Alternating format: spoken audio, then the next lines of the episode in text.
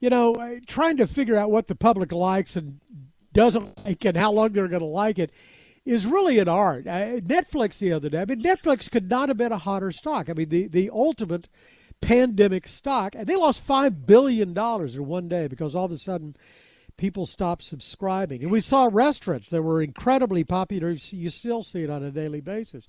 And all of a sudden, they're gone.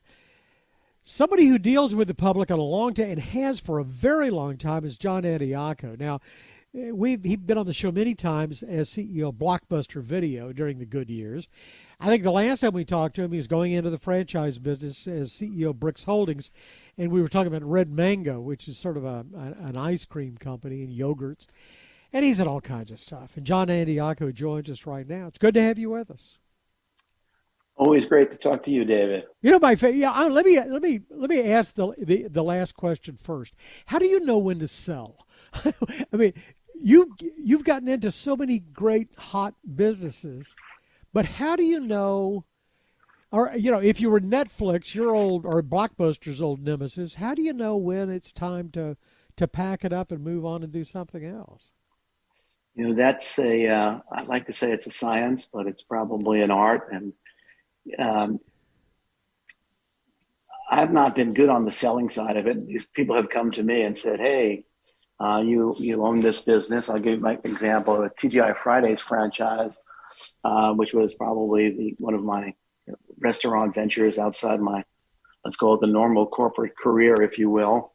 Uh, we just had somebody knock at our door, and they were interested in expanding, and you know we had had a really good run, and the, and the price was right and it was you know time to move on. Uh, I think those are the calls that owners and entrepreneurs have to make. Um, you know, right now in, in our Brix Holdings, uh, this multi-brand restaurant management company that we're forming, you know, we're actually having uh, those conversations with people in the restaurant business because what's happened now is yes, yes, there are restaurants that have have uh, folded during the pandemic because of various things, um, but really it takes uh, a lot of, uh, let's call it resources and scale to really be successful in this marketplace. So when we started building our multi-brand restaurant management company, and we added Red Mango, as you'd mentioned, David. We own Souper Salad, and Smoothie Factory, and we recently bought, or at the end of uh, 2020, the beginning of 2021, we bought Orange Leaf, another yogurt concept, and and Friendly's, uh, an iconic brand that a lot of us who come from the Northeast grew up on years ago. Yeah, Friendly's maybe uh, maybe that's a good example because there is maybe that was a mature concept or whatever because that, that was you're right it's iconic. I've been around for decades. And so you're what re, sort of rejuvenating it? Yes uh, reimagining it reinventing it. You know uh, previous ownership it was owned by a you know very successful private equity company before we bought it we did buy it out of out of bankruptcy, so all didn't go well there. Uh, but it has really good uh, roots. It has good brand heritage. People think of it fondly, and you know we're we're developing a method of expanding Friendly's uh, in a way that makes economic sense in this environment, and to take advantage of the changes in the marketplace that uh, allow Friendly's to grow in a different model. So we opened our first Friendly's Cafe, which is a fast casual version of Friendly's. It has you know the vast majority of the items that Friendly's uh, has been known for and sells for for years. Obviously, you know centered around our you know our ice cream specialty, handcrafted uh, attractions that are in our our restaurants. Yeah. Um, but it's now served in a different manner in, in a smaller footprint, and it's focused on 50% uh, on-premise consumption and 50% off-premise and it's working extremely well. Well, you know, you somebody, somebody, would, somebody would, ago. you know, my kids, for example, probably would look upon Souper Salad the same way because it's been around. You know, this area founded here, been around here for the last I don't know what twenty years or something, and and probably needs that same that same sort of fix. I I assume that you're doing to it.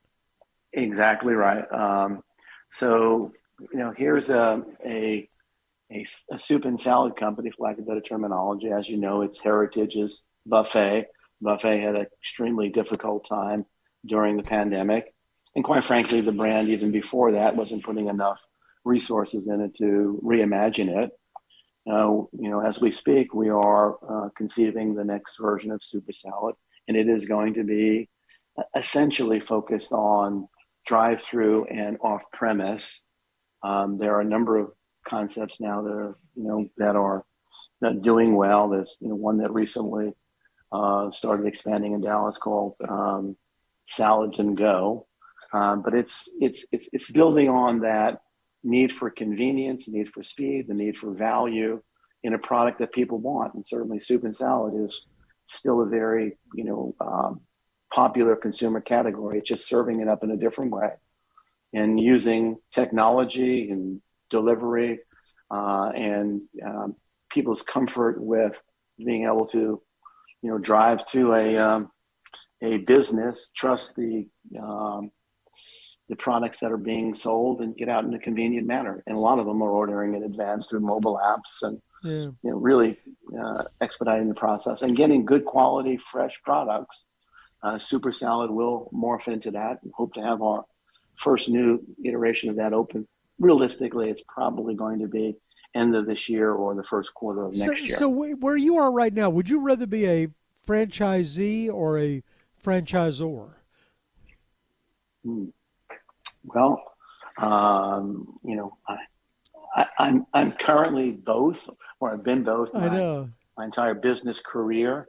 Uh, I think they're in, in the businesses that we are acquiring. We are the franchisor, um, but we uh, we've also invested in businesses uh, as a franchisee.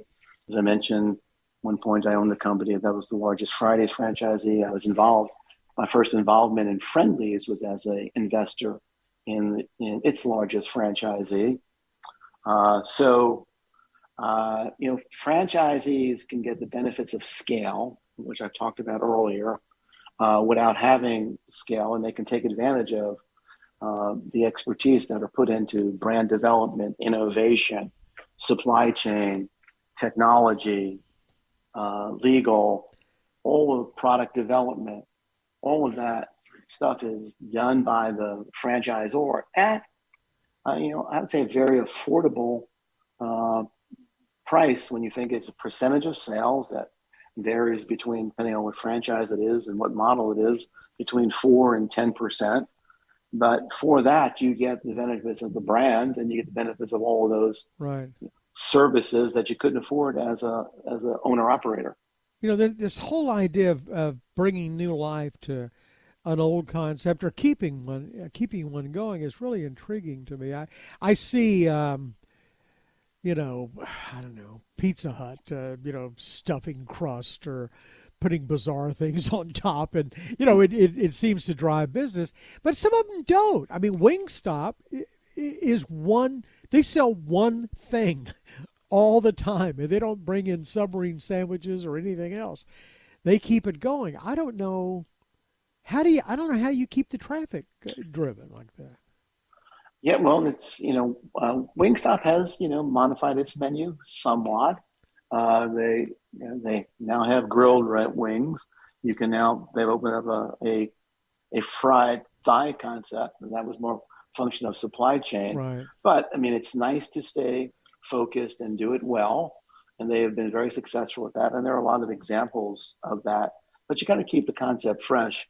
You know, when uh, I'm sure that a lot of those you know, focused brands, if you will, uh, have taken advantage of changes in the marketplace to sell their limited menu through more channels. I mean, the popular term right right now is uh, is omni-channel. Right? They're going to go you know, online and and sell it through their own website, mobile app, and platforms. They're going to partner with the DoorDashes and Uber Eats of the world to you know, get delivery to, to people. Um, they're going to use drive-through uh, concepts. They're, they do home catering, most of them. So you can stay focused on a product line that people like, continue to do it well, but you're going to have to expand your footprint in either a number of outlets or the channels in which you operate. Well, I, it'll be fun to see what you do next. You're, I mean, I going back to 7-Eleven and Circle K and through Blockbuster and P.F. Chang's and Orange Leaf and Red Mango and Smoothie Factory and all. You've got your hands You're never going to retire, are you? I am retired. I just yeah, haven't told anybody, I, I including myself. I can tell. I can tell.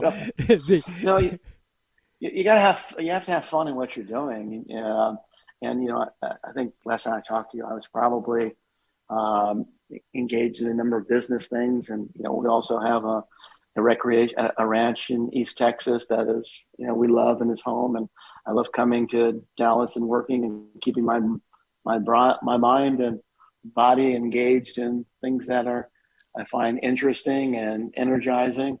So yeah, I think kind of retirement is uh, you know kind of a past notion that you know people just do it in different ways now. I'm I think I'm doing differently now. I would say David than you know the the PF Chang's involvement and was uh, I did as part of a private uh, traditional private equity group as a small investor.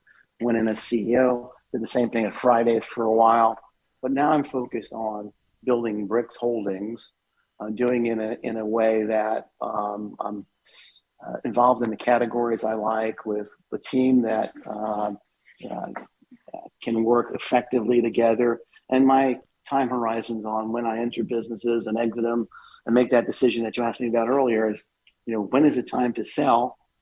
Uh, you know, that's kind of a decision you you make based on a number of factors uh, financial and, and otherwise to make that timing right.